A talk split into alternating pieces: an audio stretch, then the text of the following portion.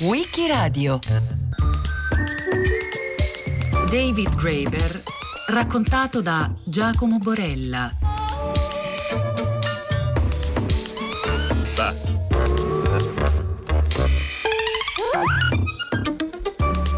Ieri la persona migliore del mondo, il mio amico e marito David Graeber, è morto in un ospedale di Venezia.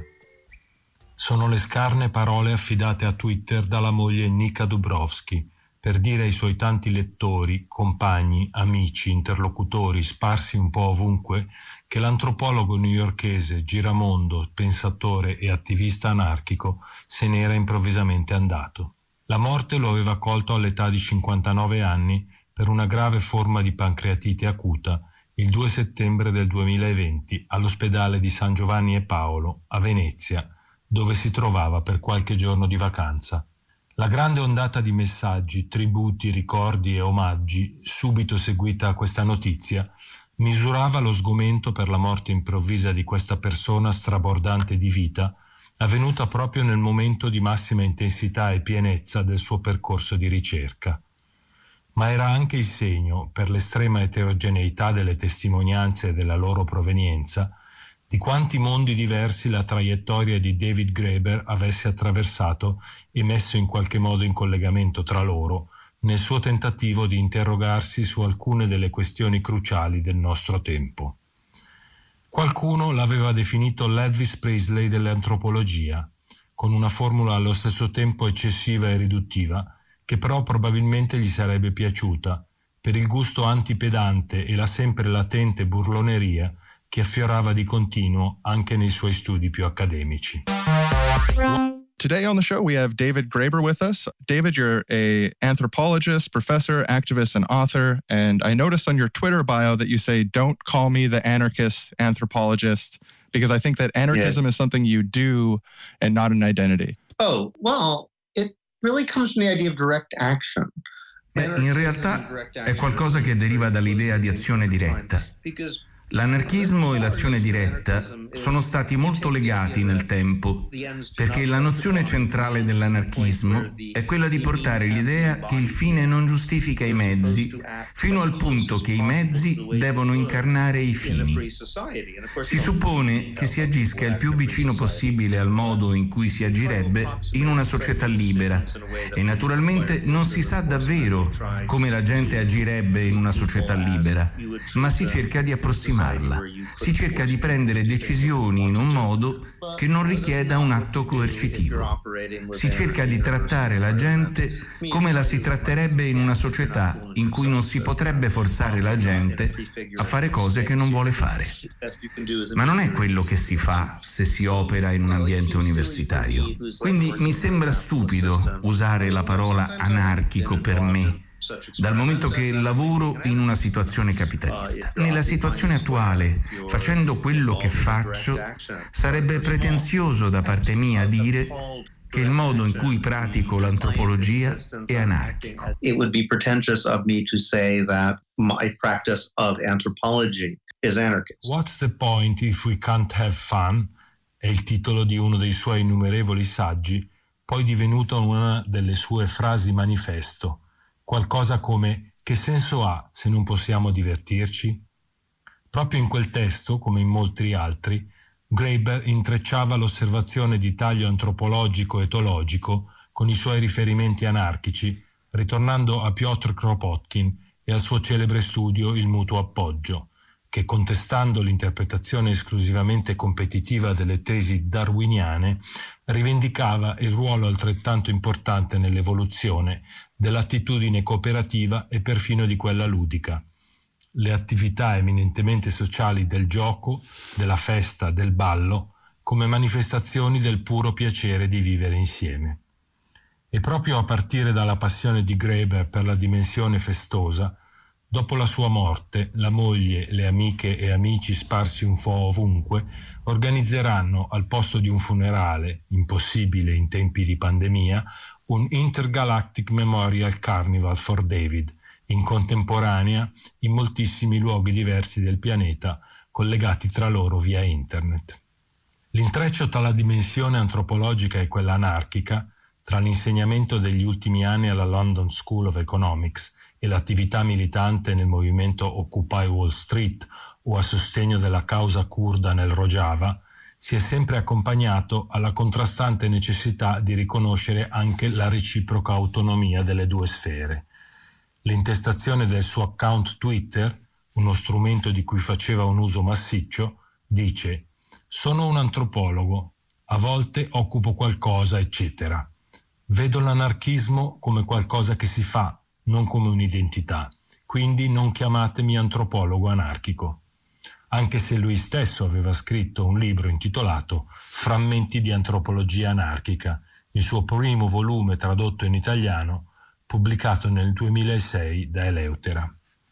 In ogni caso, David Graeber è stato probabilmente il più inventivo e autorevole pensatore anarchico di questi anni.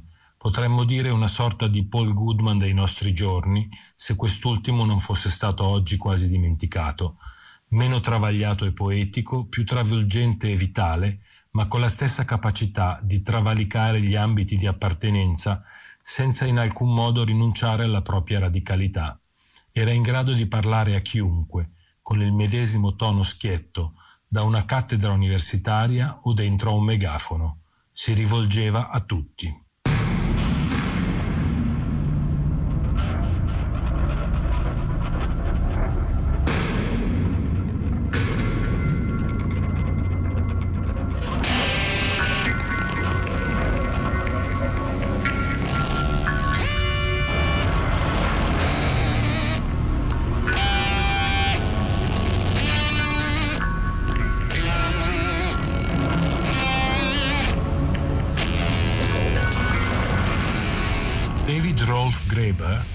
Nato a New York il 12 febbraio 1961 in una famiglia ebrea della working class. Il padre Kenneth era incisore di lastre in una tipografia fotolito e da giovane aveva combattuto nelle file delle brigate internazionali nella guerra di Spagna. La madre, Ruth Rubinstein, nata in Polonia, era operaia tessile e casalinga.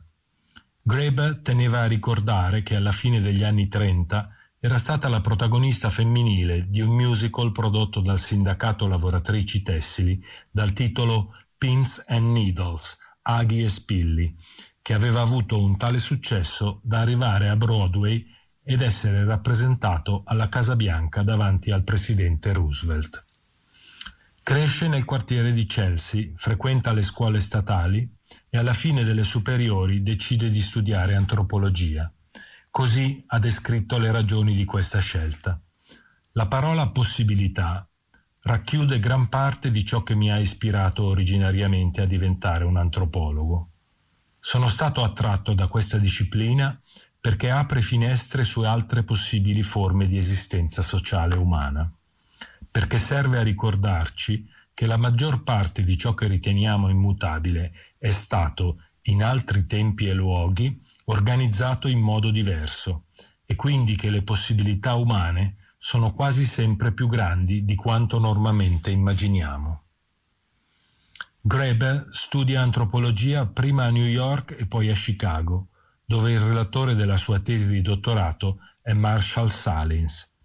Rimasto suo amico e mentore per tutta la vita, l'anziano Salins, prima di morire, pochi mesi dopo la scomparsa del suo allievo, farà in tempo a rispondere a chi gli chiedeva com'era stato essere professore di Greba. Tra noi due non si capiva mai bene chi stesse insegnando e chi imparando. La tesi di dottorato di Greba, che raccoglieva e rielaborava i frutti di due anni di ricerca sul campo svolta in Madagascar, sarà pubblicata diversi anni dopo negli Stati Uniti con il titolo Lost People, Magic and Legacy of Slavery in Madagascar e non è mai stata tradotta in italiano.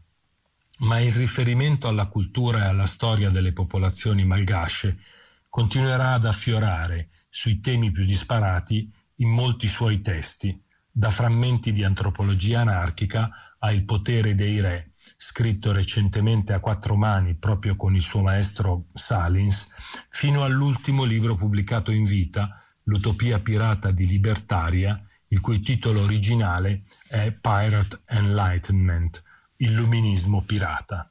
Tornando alla sua biografia, così racconta lo stesso Graeber. Ho detto una volta in un'intervista che sono diventato anarchico a 16 anni, quindi immagino debba essere vero, ma ho cominciato a impegnarmi attivamente solo all'inizio degli anni 2000, quando mi sono buttato nel movimento altermondialista. Si potrebbe dire che da allora il mio lavoro non è stato altro che esplorare le relazioni tra l'antropologia come ricerca intellettuale e i tentativi pratici di creare una società libera, libera almeno dal capitalismo, dal patriarcato e dalle burocrazie statali coercitive.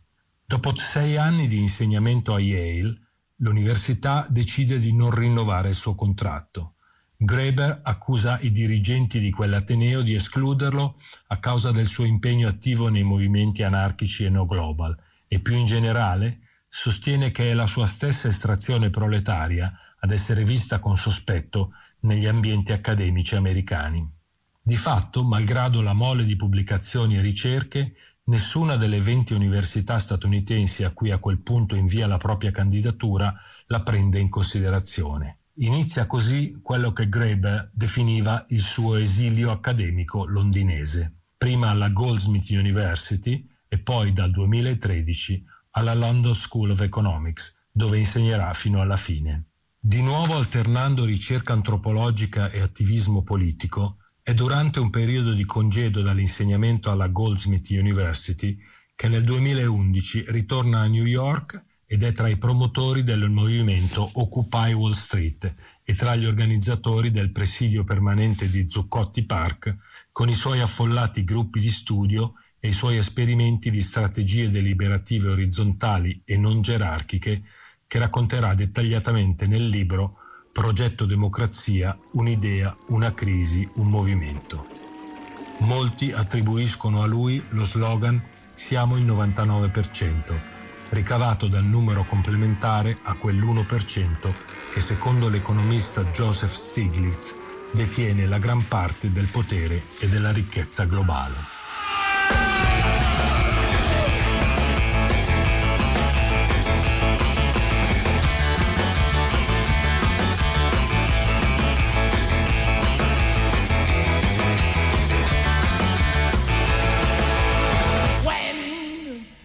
The shade of night is falling, and the moon is shining bright in the center of the graveyard, in the middle of the night.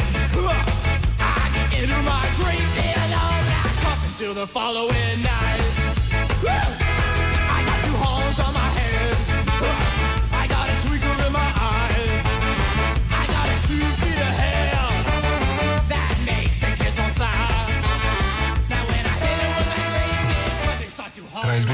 2010 e il 2020 David Graeber scrive i suoi libri di maggiore risonanza, che vengono tradotti in molte lingue e letti da un pubblico ben più vasto di quello usualmente raggiunto dagli studi antropologici o dalla letteratura politica radicale. Proprio per questo non mancheranno le critiche di chi li ritiene eccessivamente divulgativi e generalisti. Il primo è Debito, i primi 5.000 anni, una ambiziosa storia del concetto di debito e del suo posto nelle società, che si muove in modo spericolato tra mitologia e attualità, era appena avvenuta la grande crisi dei mutui subprime, e tra economia e tradizioni religiose.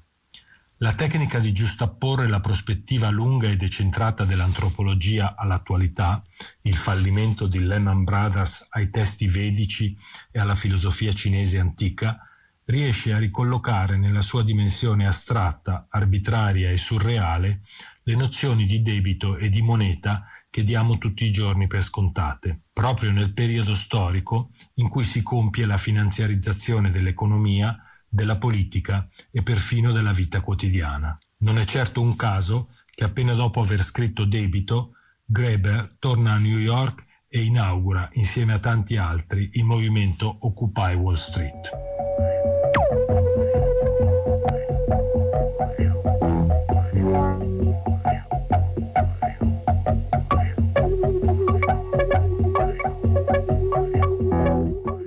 Fu il primo uomo che guardando a una casa piena di oggetti Si mise immediatamente a calcolare il loro valore in termini di quello che poteva ottenerne in cambio sul mercato? Sicuramente poteva solo essere un ladro. I primi a vedere il mondo in questo modo furono malfattori e soldati dediti al saccheggio. Poi forse vennero gli esattori. Solo nelle mani dei soldati, fresche del saccheggio di città e paesi, dei pezzi d'oro e d'argento, nella maggior parte dei casi fusi da qualche cimelio familiare di valore, che, come le divinità del Kashmir, le corazze asteche oppure i bracciali alle caviglie delle donne babilonesi, erano sia un'opera d'arte che un piccolo compendio di storia, potevano diventare delle semplici, uniformi monete, senza storia, preziose precisamente perché non avevano una storia e quindi potevano essere accettate dappertutto, senza domande. E questo continua a essere vero. Ogni sistema che riduce il mondo a una serie di numeri può essere mantenuto solo con le armi. Non importa se sono spade e mazze o le odierne bombe intelligenti sganciate da droni senza pilota, può solo funzionare trasformando continuamente l'amore in debito. Proprio come i mercati, quando si permette loro di liberarsi interamente dalle loro origini violente, iniziano invariabilmente a svilupparsi in qualcosa di diverso, in reti di onore, fiducia e relazioni, così il mantenimento di un sistema di coercizione ha costantemente l'esito opposto, trasformare di nuovo in numeri gli effetti dovuti a creatività, cooperazione, devozione, amore e fiducia.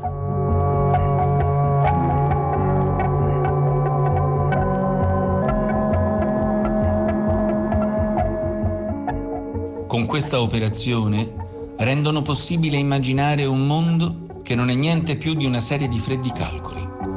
Ancora peggio, trasformando in debito la stessa socialità umana, trasformano le stesse fondamenta del nostro essere, poiché in definitiva cosa siamo se non la somma delle nostre relazioni con gli altri, in qualcosa di sbagliato, peccaminoso e criminale, rendendo il mondo un luogo iniquo.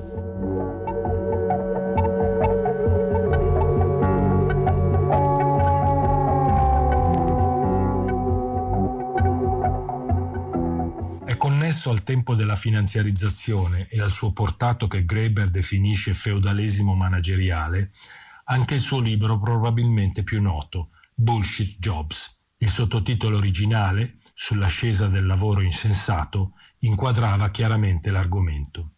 Rapidamente diventato un classico, il libro affrontava in modo assolutamente inusuale per la sinistra il tema del lavoro Inusuale perché scavalcava il tradizionale angolo visuale delle garanzie, dei diritti, dei contratti, della piena occupazione, per aggredire frontalmente la totale insensatezza di una enorme parte del lavoro nelle cosiddette società evolute al tempo della finanziarizzazione.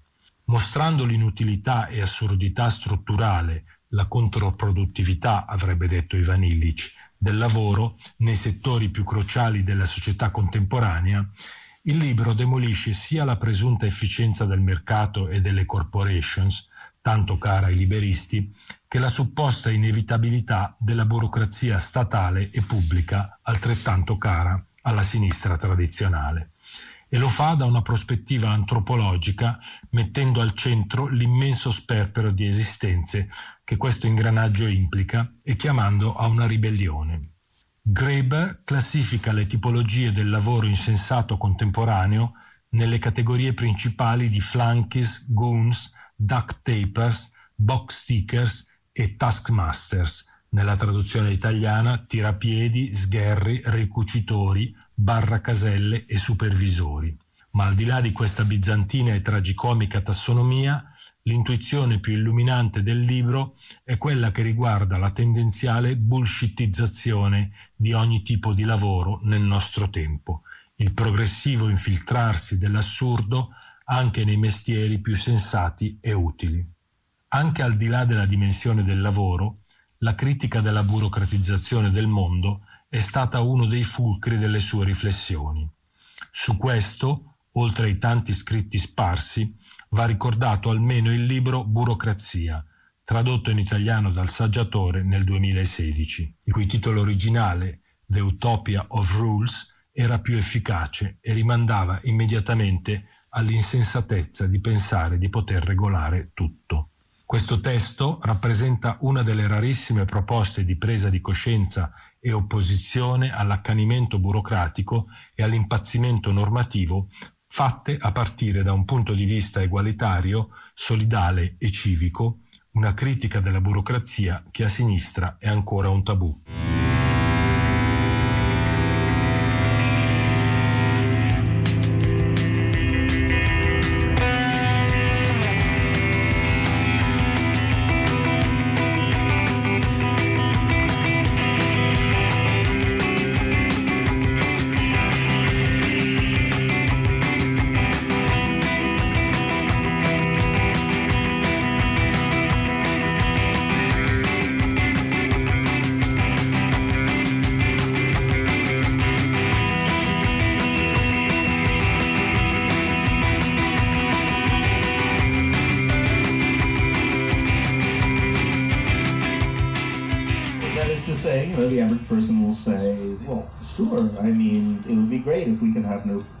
And prisons and um, mutual aid and cooperation, but dream on. You know, that's never going to work. Um, I have the unique perspective of having a father who fought in the Spanish Civil War and lived in Barcelona in the late 30s. So in my family, anarchism was never seen as unworkable or impossible. Uh, molte persone, luogo comune recita, di, pensano sì, sarebbe bello vivere in un mondo senza polizia, senza carceri, ehm, seguendo i, mutuo, i principi di mutuo soccorso, ma è un sogno. Io ho la prospettiva unica su questa questione di avere avuto un padre che ha combattuto nella guerra civile spagnola ed è stato a Barcellona nel 1936 um, e perciò nella mia famiglia mh, non è mai stato considerato un'idea folle. Um, so if you don't consider anarchism a crazy idea, then there's really no reason not to be an anarchist. So you know, I, I, thought I was an anarchist, but for much of my life, um, I wasn't very active. Allora, dal momento in cui non pensi che l'anarchia sia un'idea folle, non c'è motivo per um, non pensare che sia una buona idea e non definirsi in quel modo. Però per buona parte della mia vita non sono stato attivo in questa cosa. I wasn't very impressed by some of the anarchist movements I saw in the 1980s. They were contentious and um, wasn't a real strong sense of solidarity. Um, well, I got instead I, I went into anthropology. Non mi davano una buona impressione i movimenti anarchici che ho visto negli anni, negli anni 80, mh, molti contenziosi tra di loro con poca solidarietà um, e perciò sono entrato nell'antropologia. And but then something very odd happened because I ended up doing my fieldwork in rural Madagascar and partially, you know, just by coincidence, I ended up living in a place where the state had effectively disappeared, where people were in fact living in anarchy. Um, poi è successa una cosa strana, um, ho cominciato a fare lavoro di campo uh, nel Madagascar rurale, mi sono trovato per coincidenza um, in una situazione dove di fatto lo Stato non esisteva eh, e l'anarchia esisteva. Um, but amazingly enough, I, I, it took me a long time to even figure out that this was the case. uh, because people were so used to of passive resistance um, that everyone was pretending that state was still there, that so, so no one could figure it out.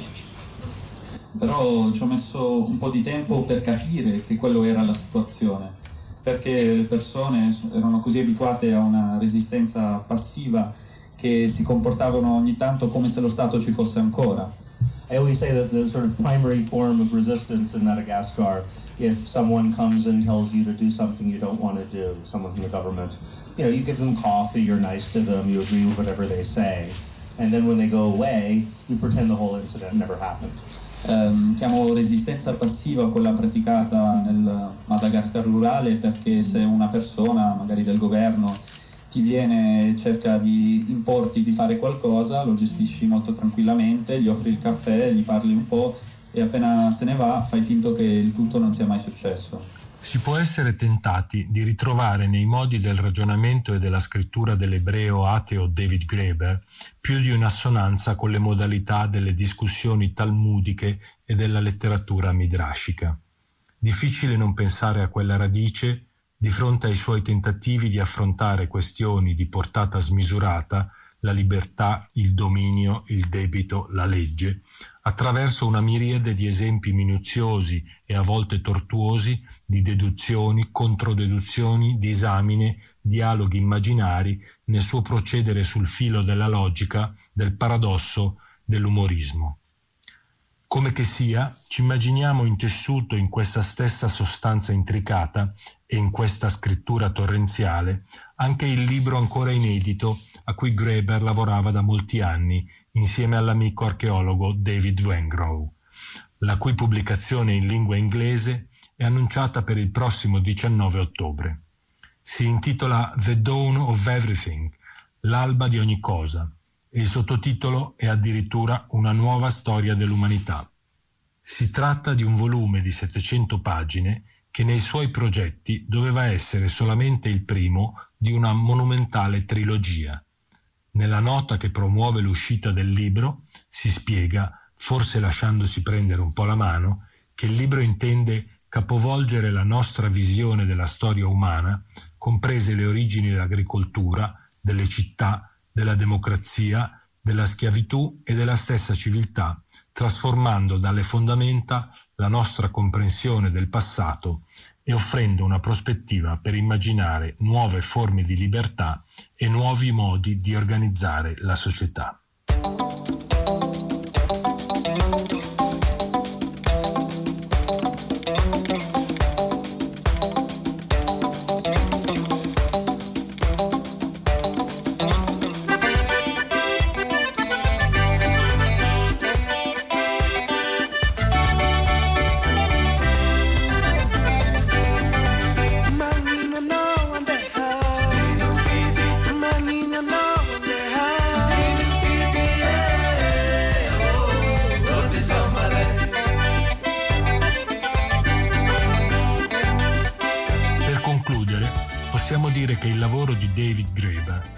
Stato in gran parte quello di riattualizzare le parti più vive della tradizione anarchica, interrogandole e reinventandole in rapporto con i nuovi temi e le questioni cruciali venute alla luce nel nostro tempo. In particolare si è riconnesso a quel principio di riconoscimento di una prospettiva libertaria già in atto, già presente nella vita degli uomini e delle donne, che ritroviamo in Kropotkin come in Paul Goodman e Colin Ward, quei semi sotto la neve, per usare la metafora siloniana cara a quest'ultimo, di una possibilità latente da ricercare nell'esistenza di ogni giorno più che nella prospettiva palingenetica di un futuro remoto. Così, scriveva Greber una ventina di anni fa, riusciremo a vedere che relazioni sociali anarchiche e forme di azione non alienata già esistono intorno a noi ritornerà ancora una volta su questo principio cardine nell'ultima frase di uno dei suoi ultimi scritti, la prefazione ad una nuova edizione del mutuo appoggio di Kropotkin, pubblicata solo dopo la sua morte. Per creare un nuovo mondo non possiamo che iniziare riscoprendo ciò che è e che è sempre stato davanti ai nostri occhi.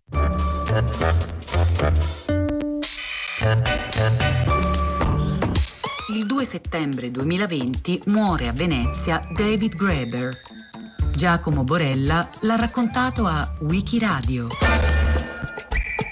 A cura di Loredana Rotundo, con Marcello Anselmo, Antonella Borghi, Natascia Cerqueti e Roberta Vespa. Per riascoltare e scaricare il programma vai sul sito di Radio 3 o scarica l'app RaiPlay Radio.